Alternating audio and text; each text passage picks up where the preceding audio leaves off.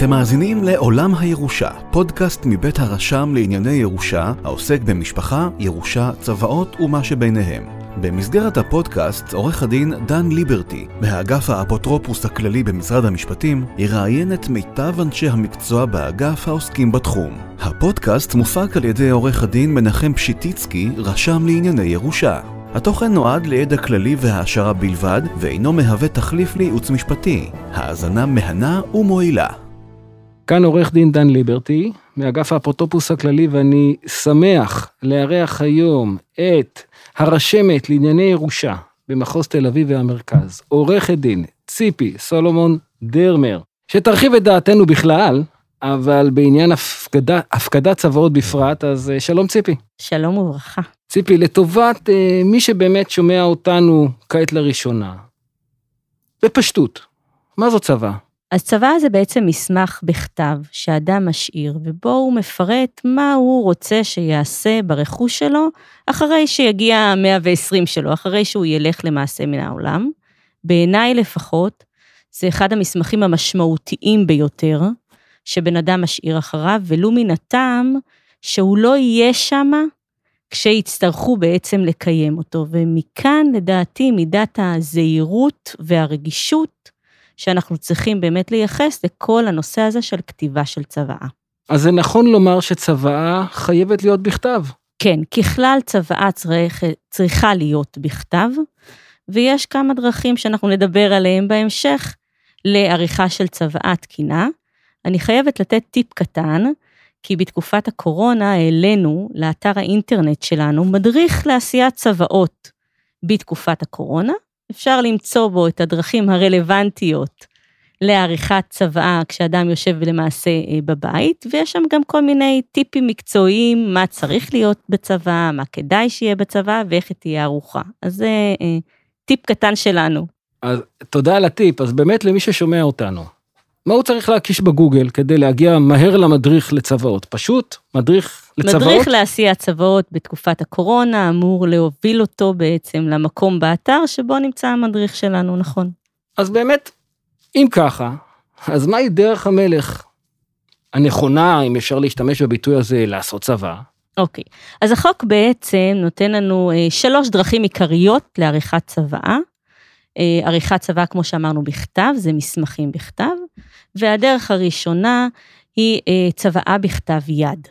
צוואה בכתב יד, ממש כמו שזה נשמע לנו. אדם יושב בבית, לוקח דף, עט, כותב את ההוראות שהוא רוצה שיעשו ברכושו. מה שמאוד חשוב בצוואה הזאת היא שתהיה כולה בכתב ידו של המצווה, זאת אומרת, אף אחד אחר לא יכול לכתוב במקומו. והיא צריכה להיות עם תאריך וחתימה. היא יכולה דרך אגב להיות בכל שפה שהמצווה יכול uh, לכתוב בה, זאת אומרת, היא לא חייבת להיות בעברית לצורך העניין, או באנגלית, אלא בשפה באמת שהמצווה uh, שקורה על פיו, והוא יכול uh, לכתוב בה לבדו, זאת צוואה בכתב יד. אז רגע, בואו נעצור פה. כתב אדם בכתב יד יפה, מסודר, לצורך העניין חשב והשקיע מחשבה וכתב צוואה בכתב יד ודחף אותה למגירה. אולי בתוך מעטפה כתב עליה לבני ביתי. תופס?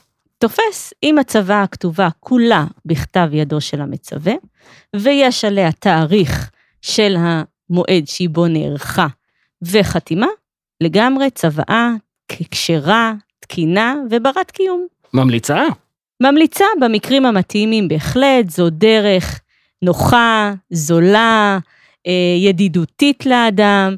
היא כמובן פחות מתאימה למקרים שבהם ההוראות שהבן אדם רוצה לתת הן טיפה יותר מורכבות או מחייבות איזושהי עצה משפטית.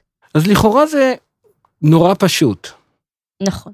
אה, אבל בכל זאת החוק לקח את זה כמה צעדים קדימה מכל מיני שיקולים. החוק, אני לא יודעת אם להגיד, אה, לקח את זה כמה צעדים קדימה, זה המילים המתאימות, אבל החוק בהחלט אפשר עוד דרכים, כי הוא מודע לזה שבאמת יש אנשים שאו שהכתיבה קשה להם, או שבאמת ההוראות שהם מבקשים לתת הן טיפה יותר סבוכות, צריכים איזושהי התייעצות, והוא בהחלט נותן לנו עוד שתי אפשרויות לעריכה של צוואה, האחת מהן היא צוואה בפני עדים, זאת צוואה בכתב שנושאת גם תאריך וחתימה של המצווה, הוא צריך להביא אותה בפני שני עדים, הם דרך אגב לא חייבים להיות אנשי מקצוע, שני שכנים, שני חברים טובים, יכולים להיות בהחלט עדים טובים לצוואה. מאוד חשוב שהזוכים, מי שיקבל את הרכוש אחרי ה-120, לא יהיו מעורבים בתהליך הזה, וגם העדים בעצם יחתמו עם תאריך את המועד שבו הם אה, ערכו את הצוואה. אפשרות אחרת היא אה, צוואה בפני רשות. אה, אנחנו בעולם שלנו, אנחנו רגילים לקרוא לזה צוואה נוטריונית, כי זה בדרך כלל הרשות שמבצעת, ובדרך הזאת בעצם צריך נוטריון שמעורב, צריך ללכת לגורם המקצועי, לנוטריון, והוא עורך את הצוואה בפני רשות.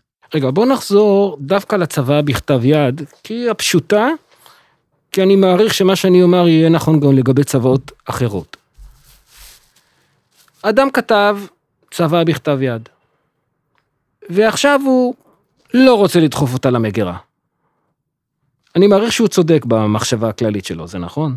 יש בהחלט מקרים שבהם כדי לוודא בעצם שהצוואה הזאת, שמישהו ידע עליה אחרי, אחרי המאה ועשרים שלו, אה, אנחנו אה, ממליצים או אה, מציעים את השירות של מה שאנחנו קוראים הפקדת צוואה, ובמסגרת הזאת של הפקדת צוואה, בעצם הבן אדם יכול לבוא אלינו בכל מיני דרכים, אנחנו נדבר עליהם בהמשך. אלינו זה לרשם לענייני ירושה. אלינו זה לרשם לענייני ירושה, בעצם הגורם היחידי היום לפי החוק שיכול לקבל ולבצע הפקדה של צוואות הוא הרשם לענייני ירושה. נכון. רגע, אני, אני מבקש לעצור פה רק שאלה קלרה, כללית.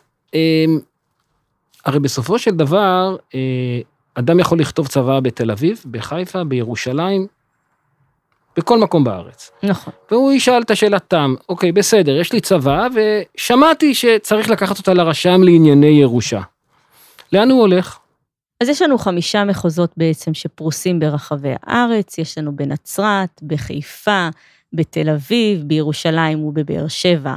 בעצם חמש שלוחות שבהם אפשר לבצע פעולה של הפקדת צוואה, ודרך אגב, אולי נעשה קצת ספוילר להמשך, לא חייבים לבוא אלינו פרונטלית כדי לבצע ההפקדה, אבל על זה נדבר בהמשך. על הכיפאק.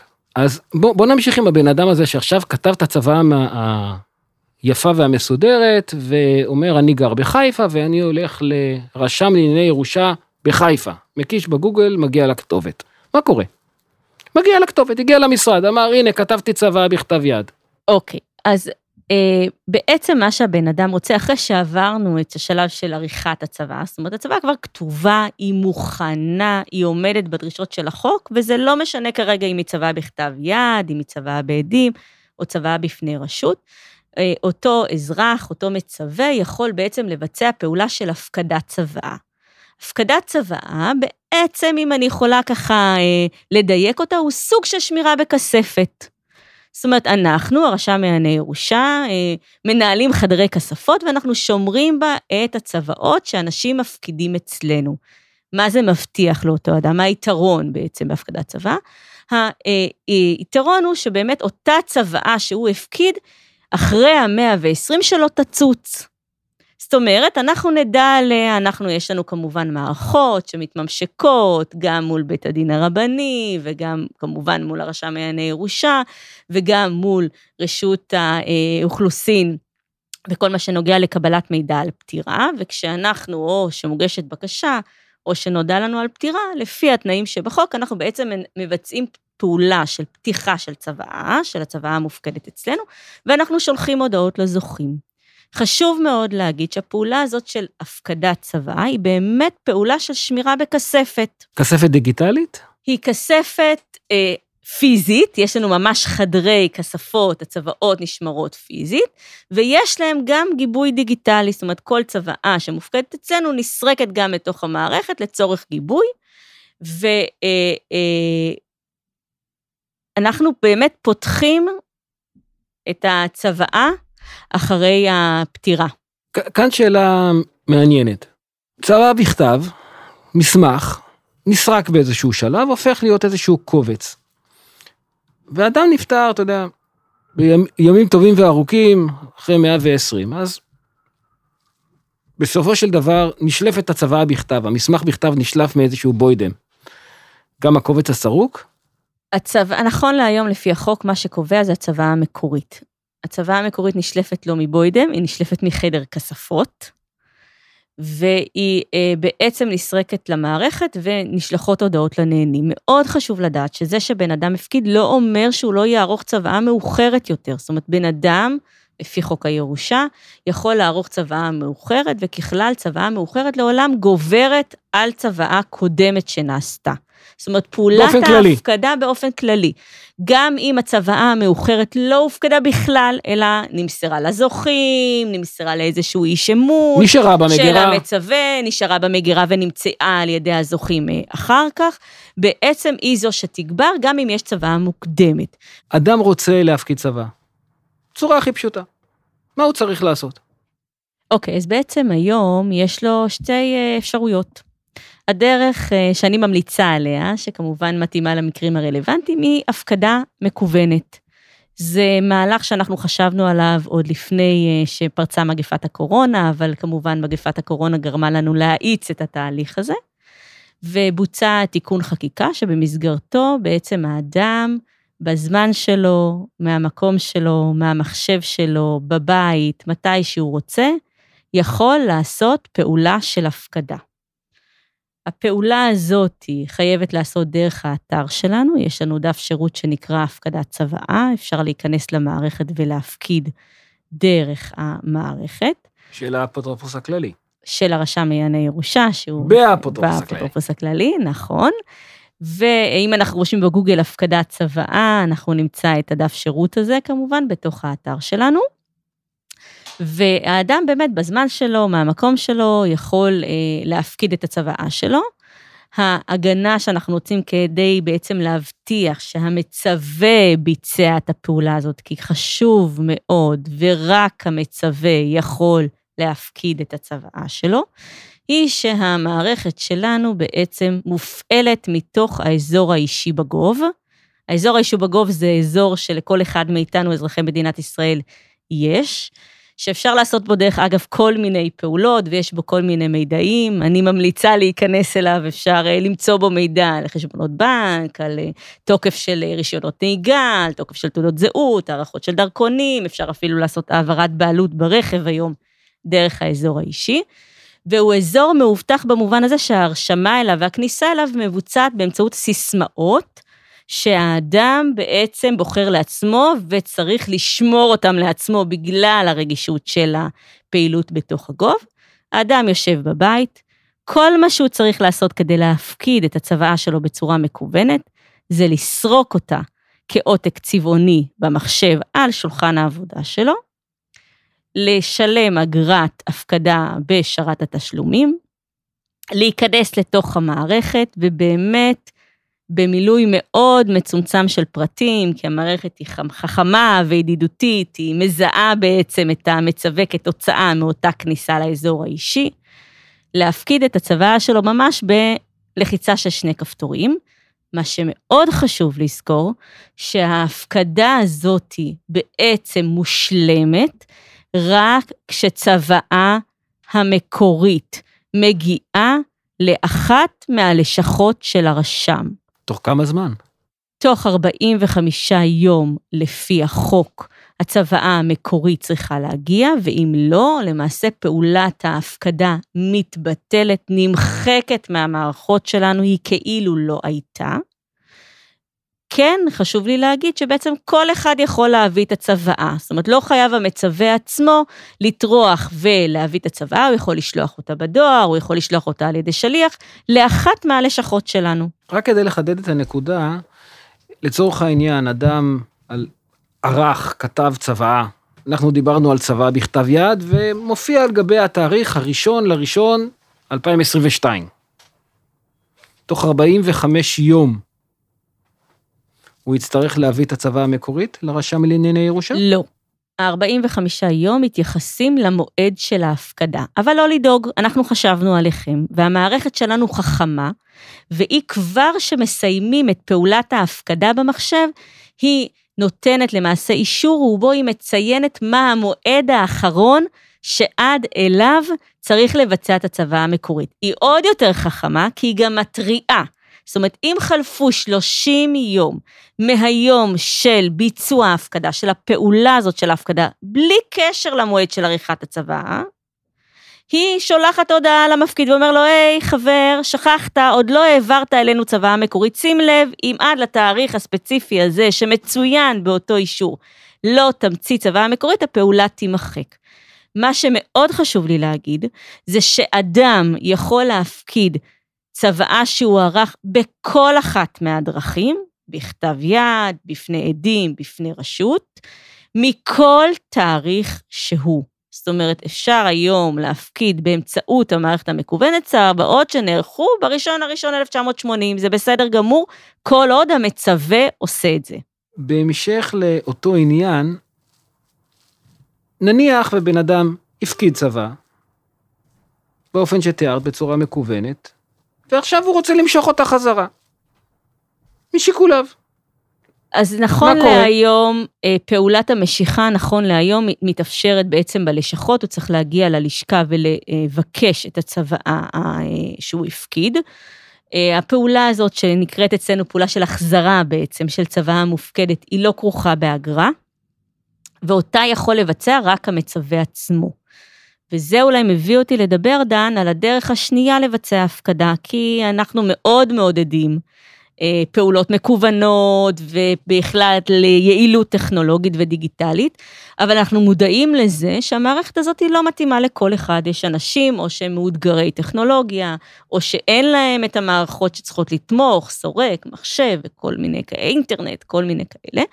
ולטובתם בעצם נשארה דרך ההפקדה המסורתית, אותה אחת שהייתה קיימת אה, כבר שנים רבות, והיא הפקדה בלשכה. מה זה הפקדה בלשכה? היום ניתן לזמן תור לכל אחת מהלשכות, יש של מערכת של הרשם לענייני ירושה בחמשת המחוזות. דרך אגב, זה לא חייב להיות במקום שהמוריש, זאת אומרת, אין מגבלה של אה, אזור, אלא באמת איפה שנוח למצווה לבוא, שמה הוא יכול לבוא ולבצע את ההפקדה. אפשר לזמן תור לאחת מהלשכות לפעולה של הפקדת צוואה, ואז רק המצווה חייב להגיע עם כמובן תעודה רשמית מזהה שאפשר לזהות אותו בה, עם הצוואה המקורית, לשלם אגרה ולבצע בעצם את פעולת ההפקדה פרונטלית בלשכה. שאלה נוספת, נישתית יותר. אה, עורכי דין בסופו של דבר עורכים צוואות.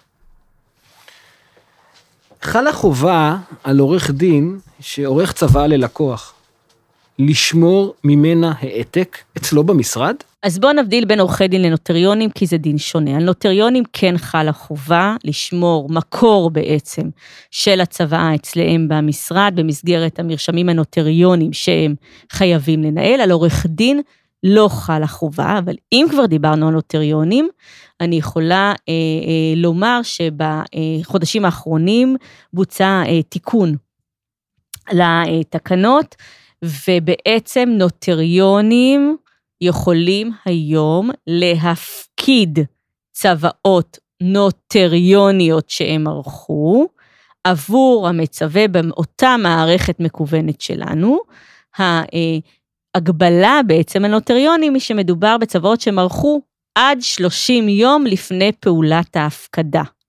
זאת אומרת, אם אמרנו קודם שאדם עבור עצמו יכול להפקיד כל צוואה שהוא ערך בלי קשר למועד שלה, נוטריונים מוגבלים, והם יכולים להפקיד עבור המצווה רק צוואה נוטריונית שהם ערכו, עבור, שנערכה עד 30 יום לפני ביצוע ההפקדה.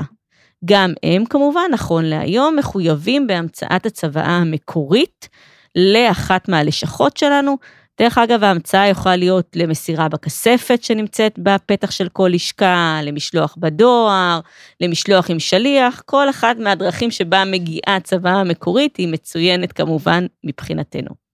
אז לאור ניסיונך הרב, את ממליצה לעשות צבא? לערוך צבא? ההמלצה לערוך צוואה היא באמת אישית. אה, ברמה האישית למקרים שבהם המצווה מתכוון לצוות אחרת מכללי הירושה על פי דין שאנחנו מכירים. יש בחוק כללי ירושה על פי דין שחלים על כל אחד מאיתנו במידה והוא לא ערך צוואה, וככל שהמצווה רוצה לשנות מהכללים האלה, אז בוודאי הוא חייב, כדאי לו, לערוך צוואה. כמובן שיש כל מיני מקרים של משפחות מורכבות יותר, של סיטואציות מורכבות יותר, שכדאי מאוד באמת לאנשים לערוך בהם צוואות. פשוט, אני חושבת שמה שהאדם צריך לחשוב זה מה הוא רוצה שיקרה ברכוש שלו אחרי מותו, ואם זה שונה מההוראות של החוק, אז הוא חייב לערוך צבא כדי שהרצון שלו יבוא לידי ביטוי. אז הוא בוודאי צריך לעשות צבא. נכון. במקרה של שינוי הוא חייב, אחרת החוק יחול. ציפי, תודה. באמת, אה, דיברנו כל כך הרבה על צוואות, אז אנחנו מתפללים לקראת השנה החדשה, לחתימה טובה, לחיים טובים, ארוכים ומלאים עם כל אחינו בית ישראל. שנה טובה. אמן, שנה טובה, ואצלנו גם אומרים שעריכת צבא היא סגולה לאריכות ימים. אמן. תודה שהייתם איתנו בעוד פרק של עולם הירושה, פודקאסט מבית הרשם לענייני ירושה, העוסק במשפחה, ירושה, צוואות ומה שביניהם. אתם מוזמנים להאזין לנו בכל אפליקציית פודקאסטים שאתם אוהבים. להתראות בפרקים הבאים.